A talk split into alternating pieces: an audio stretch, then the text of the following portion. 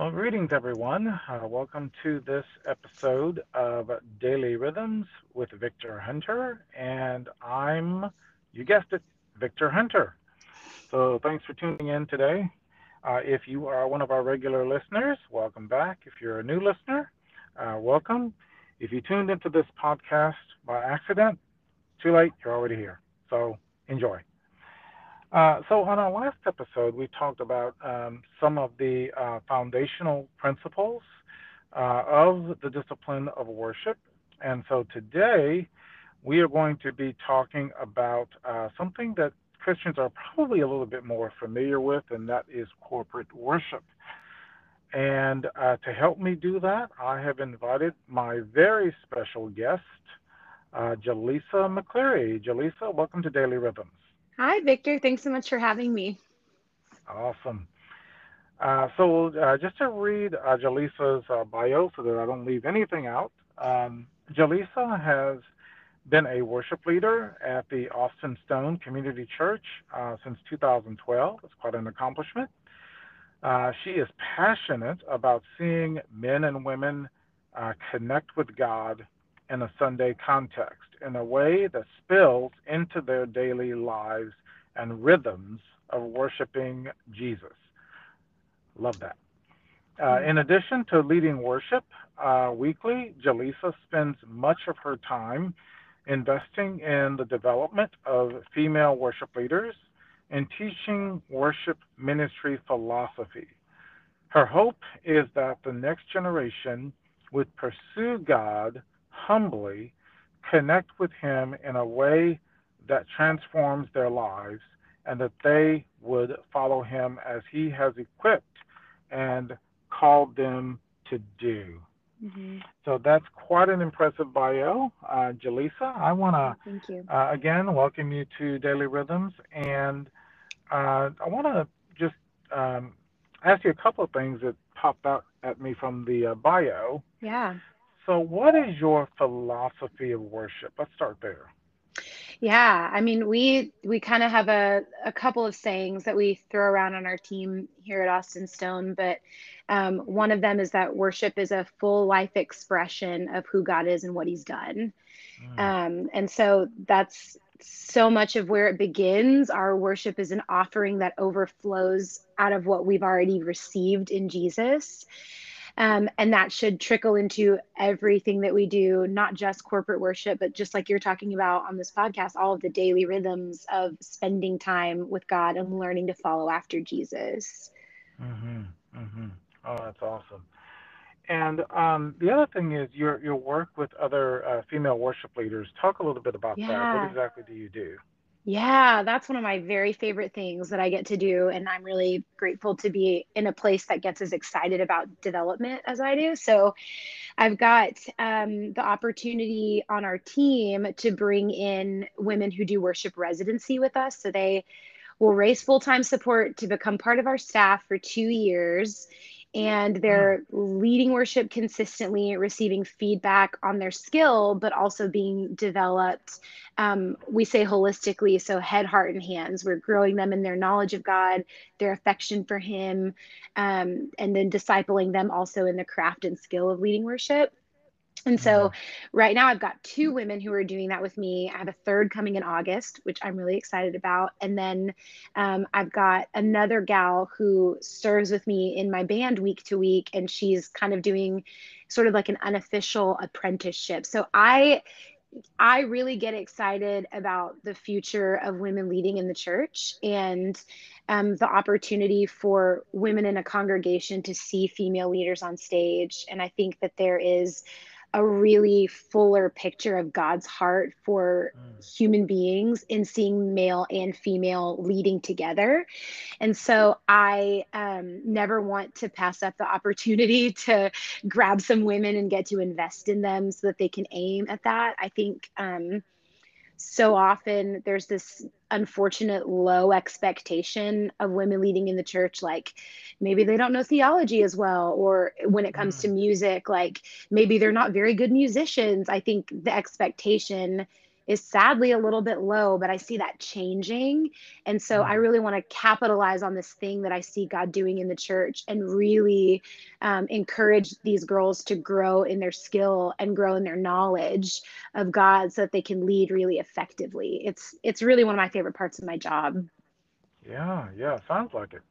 It's awesome. You could awesome. probably write a book about that. I would love to. It's so fun. Sorry about that. We uh, had some disruption there. You? Sorry. I am, yes. Sorry, sorry about that. No, I'm sorry. I don't know what end it was on. no, it was it was on my end. Someone was trying to call me, probably Ah, a telemarketer. Uh, that's always what happens. It's like they know when we're doing something else on our phones. yeah, we talked about that. Yes, yes. Yeah, oh that's right. goodness. So, how did you develop your passion for worship? I would really love to hear that story. Yeah. Yeah, I I always joke that it happened accidentally. It was for sure super intentional of the Lord, but um, to invest in my relationship with Jesus. Um, I think I thought I had a relationship with Jesus prior to that, and then in the that couple of years of things being shaken up, I really saw what was lacking in that, and that Mm, was mostly obedience on my end. And so I had a couple of years to really settle in with the Lord and learn more about who He was and who He made me to be, and learn to not kind of put all of my eggs in the basket of one particular gifting, but really um, realize that He gives us so many different ways to worship Him and serve Him. And that for me, singing was just one of them. And um, when I got to a place of being better healed, I started serving in our students' ministry, just singing I literally committed to two weeks, Victor, and it turned into two years. so I did not expect that at all, but I fell in love with it. I think I've always loved um, mentorship. And when I started really seriously following Jesus, I realized, huh, that's discipleship. And realized I had so much of a passion for seeing people grown into the people that God wanted them to be and hmm worship really just became to me another extension of that and that's what really drew me into it was like oh i get to show up and lead people in worship and put theology on their lips because it's set to music and help them find words to pray to him when they don't really know what to pray through lyrics of songs and Mm, it's an investment in the development of God's people, in teaching them how to worship Him and follow Him. And so I think when those things came together for me, like getting to see those two passions, development and music, come together, I was kind of hooked. yeah, yeah. Um, God has always spoken to me really powerfully through music. I mean, yeah. like nothing else. Mm, Um, I mean, it's just incredible. Like when I'm, I'm going through a really rough time, I mean, I just, you know, turn on the music and worship. And yeah. um, do you find that's the case with you? Yeah, definitely. I think um, sometimes as a worship leader, I want a little bit of a break from it. so, like, well, you do it every week, so I yeah, do that- it yeah. every week. Yeah. So sometimes silence is my like most worshipful friend. Um, but I think I, I, it's never. I think I'm surprised that no matter how often I sing the songs or hear the songs, I'm always moved. And that's just because the spirit is really kind to meet us in art. And so it's, you know, showing up to a rehearsal. We do 6 a.m. rehearsals on Wednesday mornings in my band. So it's really early and we're there and we start singing. And I'm like, I didn't even know I needed to sing this today, or I didn't even know that God was going to speak to me in this way Mm, in this moment for something that I thought I was preparing for Sunday, but he meant it for me on a Wednesday morning. Um, so yeah, I think it is really incredibly powerful in a really mysterious way. I don't know how he does it, but I'm thankful that he does. yeah, yeah. I I remember listening to um, a podcast of this woman um, who said that you know she used to um, she used to be a musician, but she said she didn't really enjoy music. I'm like, Hmm. how does that work? Yeah. You know, it's like she, but she enjoyed telling God's story through music, right? And Mm, and so, but she said, I I don't really enjoy music in and of itself, and I'm like, okay, fascinating. uh, yeah, I don't know. yeah, when people are like, over. I don't like music, I'm like, what? How could you not like music? Uh, yeah, e- even before I became a Christian, I mean, I was like, you know, listening to Motown and you know, Mhm. like, uh, and just kind of grooving on that, and then, uh, and then you know, I just developed this love for contemporary Christian music, you know, Yeah. just Yeah. yeah, yeah, I think God speaks very powerfully. Um, Agreed. I, you know, and all of my interview for the show, uh, there's there's kind of a backstory, so I want to kind of share that with our audience. I shared it with Yeah. you during our initial meeting, but Mhm. um, so when when I was um, a young worship leader, our process was basically okay. You grab a hymnal. For those of you who don't know what hymnals are, they're like these really thick this books with pages with songs on them and notes. So uh, you grab a hymnal and you flip through the pages and you're like, oh, that looks good. You you call up the, the page number and you go off. Mhm. Um, and and I said, fast forwarding a few years later, I said there's got to be something missing here. Mm. And so I read this article by a gentleman named Jerome Williams, and um, he he the title of the article was "Song Leader or Worship Leader." Mm. And so his his point was that anybody can get up and lead a song, but the responsibility of the worship leader is to lead people into the presence of God. Mm. How, how do you feel about that? Do you think that's true? Yeah, I think I think to an extent, um, I think that if we are believers, we're constantly in his presence, and then there's something Yeah. really unique that happens when so many believers are gathered in one space.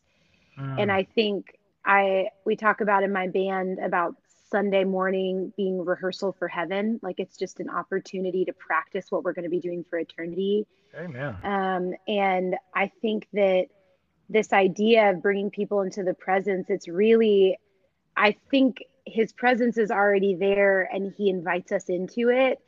And hmm I think that as a worship leader, I get to call awareness to his Yeah. presence. Yeah. Um, and that's a really humbling and again, mysterious and kind of wild thought. But you can see it in the room, you can feel it in the room.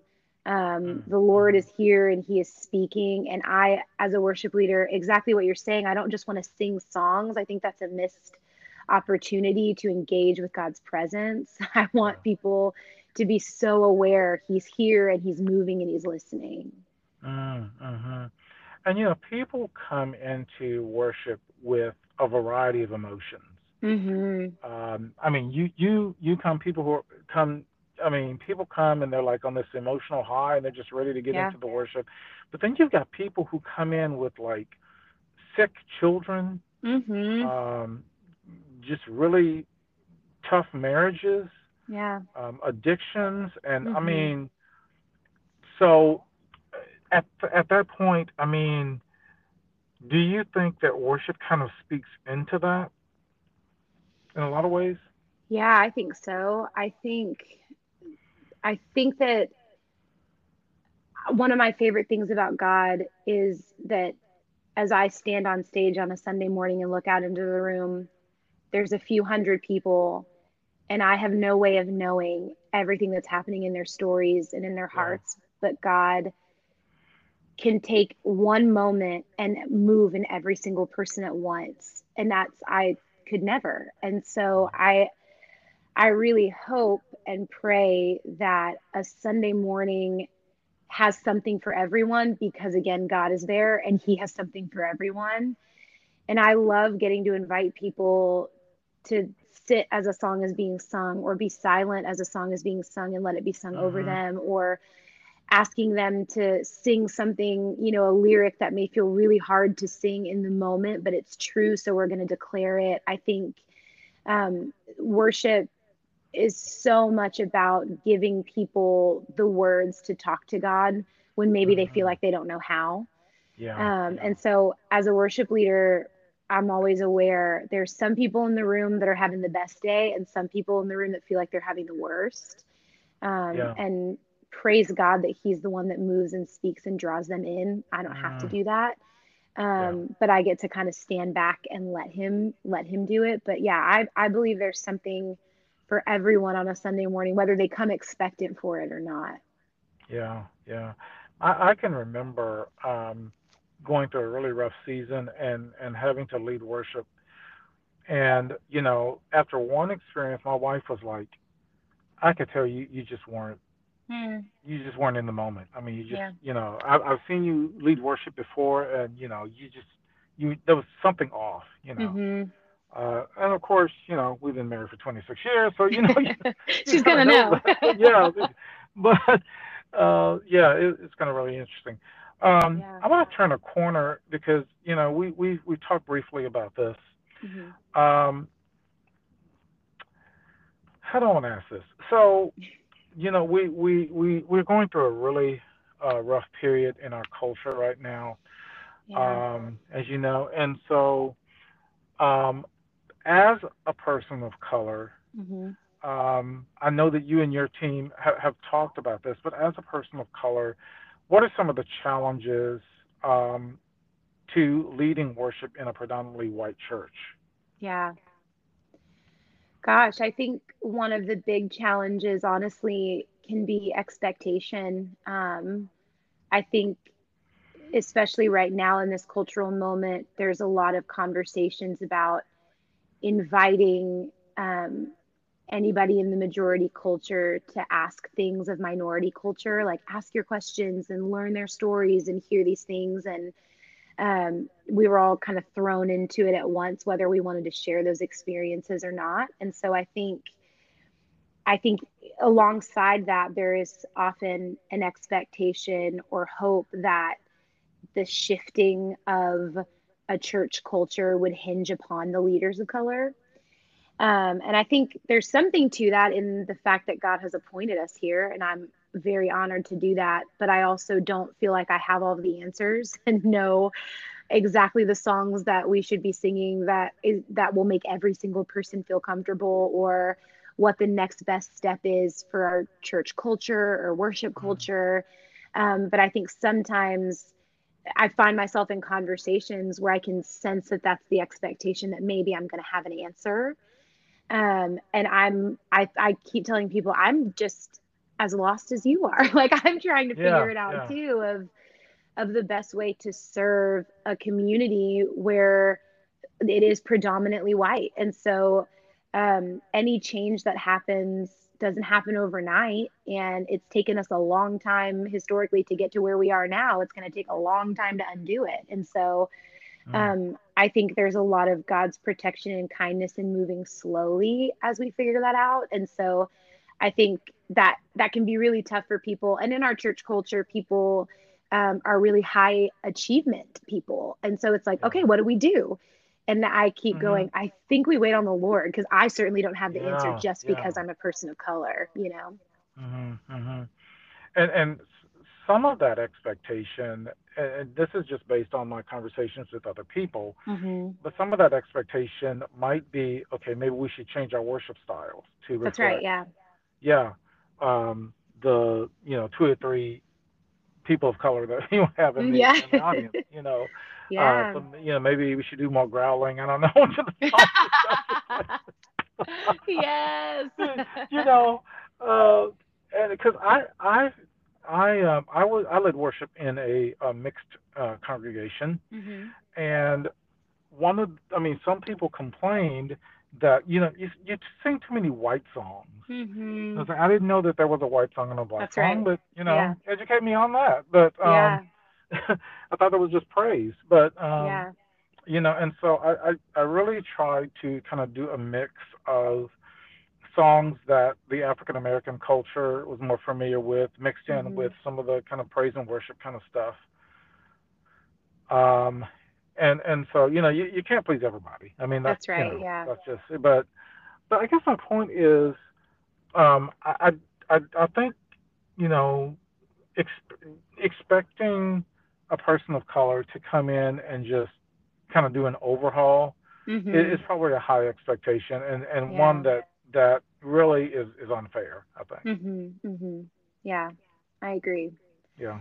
And Yeah. I think we, I think in these conversations too, just, you know, on our team, I, and I, we have these conversations often. We do a, a thing called worship intensive and worship leaders will come from different parts of the country and spend a couple of days with our team and we walk through some foundations of our ministry. And for the last few years, this is a consistent question that's come up like, what do we do about the music? What do we do about the music? Because we know art changes culture. And so it starts with creative teams so very often. Yeah. And, you know, it comes down to it, so much of what you're saying of like, oh, I didn't know there were white songs and black songs. I thought there were just songs of truth about God. Yeah. yeah. Um, and knowing, you know, on the one hand, God's people will never be fully satisfied this side of heaven. So the thing that we have to satisfy us right now is the knowledge of who He is and the truth of who He is. Uh-huh. And so even if we don't we don't we don't go crazy for the way that it's presented to us, if it's true and it's right, then it's good. And then I think there's also something to be said for we don't want to present something that makes people feel excluded, you know? And so yeah, trying yeah. to find that balance of Yeah, like, balance. Yeah. yeah, and it's such a tough balance. So it's like, well, let's play a song on a Sunday that feels familiar, but as a band, let's work on the chord structure. Like, let's make it feel a little bit different, you know, um, in a way that maybe some other people in the congregation would be more familiar with. And we always tell people you also have to look at the context of where you are. And Austin, Texas, where we are, is a majority white city, you know? And so Mm-hmm. even the Mhm. people who are coming in, it's like the largest demographic is white, and then the next largest is the Hispanic community, and then so on. And so I think even in that, just kind of paying attention to how God is changing the demographic of our church and then trying to meet the people who are in the room. Um, Yeah. but again, that's one of those things that happens so slowly. Like we finally have the majority of our songs translated into Spanish, and we finally have gifted leaders who can lead in Spanish, right? It's not me faking my way through it. Um, and so it's like it's building blocks, you know. I think again Mhm. we've come a long way, but have a long way to go. Yeah, yeah. Well, I think it was a it was kind of a huge shift when we started doing uh, ESL. Yeah. Right? That was oh man, that was so cool. It's so cool. so It's cool. so beautiful. I get Yeah. to I get to lead at our South congregation sometimes, which is um, where the the majority of our um, actually our deaf population is, and then we Yeah. have a lot of Spanish speakers there. So it's like we have all of it. Like Yeah. I'm watching it in sign language and I'm hearing it in Spanish, and it's like Yeah. incredible. It's incredible. Yeah. Yeah. Do you think people have a valid argument um, that says I want a worship service that I can relate to? Um, I mean, do you Mm, think that's a valid argument? I don't know. man, I think that. Well, that. culturally speaking, I mean. Yeah, I think culturally, sure, because I know in the history of Southern Baptist churches and, um, I mean, any religious community, so often people have felt excluded because of who they are, um, which is incredibly unfortunate and not at all like the heart of God. And so Yeah. I think that there's so much of that draw of like I want to be represented here and I want it to feel like something I can connect to because there are people in minority cultures who just haven't felt valued by their churches and so it's it's a it's a push for value I think. Yeah. And so I think if they hear how valued they are and they have people who want to lean into their stories and you know we always say like your church will only be as diverse as your dinner table so it's like if you are engaging with people of other cultures other backgrounds and letting them know that they are seen and invited and welcomed i think that Mhm. goes a long way in Yeah. in engaging them in worship too it's not just the Mhm. music from the stage but Yeah. I think it's I think it's valid by way of people want to know that they are valued and God wants Mhm. people to know that they are valued and so that seems valid to me. But the way that we do it, I think everybody is all over the board on. Yeah, yeah, yeah, exactly. Um, I, I did have a conversation with someone recently who said um, it was on a podcast actually, thirty minutes, thirty minutes with the Perrys. I don't know if you were- Yes. So they were talking about the fact that you know uh, there's there's this um, idea in majority white culture that uh, black theology is somehow inferior. Uh, you know, because we don't use words like justification and sanctification, Mhm. although we, you know, we pre- present the same idea. Yeah. We just may not use those words, or even Mhm. even in worship, um, that that you know worship styles of African Americans are somehow inferior. Mm-hmm. Um, so speak to that. Do you think? Um, I mean, how do you feel about that? Oh man, yeah. I think that people get really comfortable in what they know, and then Yeah. it's really easy to call anything they're unfamiliar with less than. hmm um, which is super unfortunate because I think we miss out on this opportunity to learn from each other. And because God has been so specific in the way that He's wired and designed people, there's pieces of Him in all of those places. And so I think we, you know, can look at another church or another background and say that's less than because I'm unfamiliar with it. But I think we should be saying, man, maybe there's something about the heart of God that they understand that I don't, or there's something there that I can learn from. On so even side. if it on either Yeah. side, so Yeah. even if it scares me, even if it's unfamiliar to me, I can trust God enough to lean into it and see what's there. Um, that's good and right to take away, and I don't have to call it scary. I don't have to call it less than. You know, on on either side, absolutely. Yeah, exactly, exactly. Uh, so you know, this is a, a 15 minute podcast, but uh, hey, you know what? Uh, we we we just went on you know, and you know, when you're the host and the executive producer, you know, you can make that You decision. can you can do whatever you want. there you go. Yes. oh man, but it's been such a pleasure um, getting to know you and and your heart for worship and your heart for God, and uh, thank you for sharing that with our audience. yeah, you too, Victor. Thank you so much. This is the best. So good. Yeah.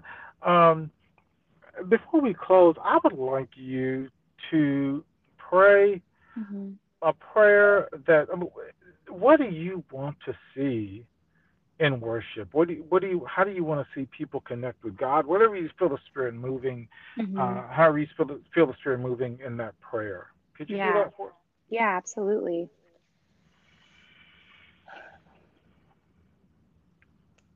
Jesus, you are so worthy.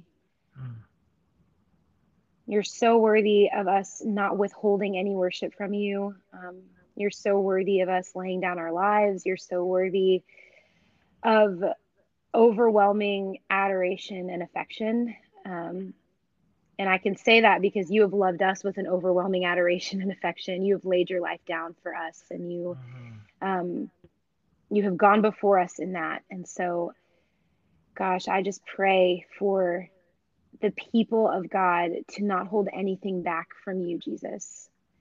I think we can show up to any corporate gathering or even a private time of worshiping and um, bring with us a lot of fear of what are you going to ask us when we pray to you and what will I have to surrender and what will I have to lay down? And this is a time in culture where we are being guided by so many different um, authorities and so many different entities and beliefs dictating who we are and who we should be. And it gets really, really loud. And so Mhm. I just beg you, God, that your voice would be the loudest, Mm. that you would loudly um, push out all of those competing voices, that you would bind up the lies of the enemy and remind your people of who they are in you and let us see you clearly. Because when we see you clearly, we worship rightly. We won't hold anything back from you when we see you for who you truly are. So I pray, Lord, that you would lead us to see you for who you are. Mhm. And I pray for anyone, any man or woman who's coming into worship in their church and feeling like it's not a place that they could connect. Um, God, first, I pray for so much humility on both sides. You are the one who knows what to do. You are the giver of wisdom, and you are the one whose steps we are following. And so I pray that everybody, whether church leader or church attender, would just surrender to you and trust that you know what you're doing in your church and that we would have these conversations with humility and with grace because we are brothers and sisters. And I pray that you would grow your church, that you would Mm. grow us in um, multicultural worship, in inclusivity of people's backgrounds and stories. God, I think that matters to you. You've done it on purpose. And so, even if we show up on a Sunday morning and don't feel like this is the exact song we want to hear, the exact way that we want to hear it, would we know that you are for us and you are growing something, Mhm. um, Mhm. God? And would that lead us to praise you? We love you. we want to love you more. we want to love you more deeply. We want to love you better. Um, and so I pray by the power of your spirit that we would do that and ask all these things in the name of Jesus. Amen. Amen. Thank you, Jaleesa. Yeah, oh, thank you so much. Yeah, it's been a pleasure. And um, likewise. yeah, well, folks, um, just as I saw, say at the end of every program, um, if you want to invite others into the conversation, please remember to like, follow, and share. And I stole that from my wife, by the way. she does a podcast too. So incredible. yeah, it's keep it all in the family. Huh? I love that. Why not? It's family business. all right. Well, thanks, guys, and uh, everybody have a have a wonderful day.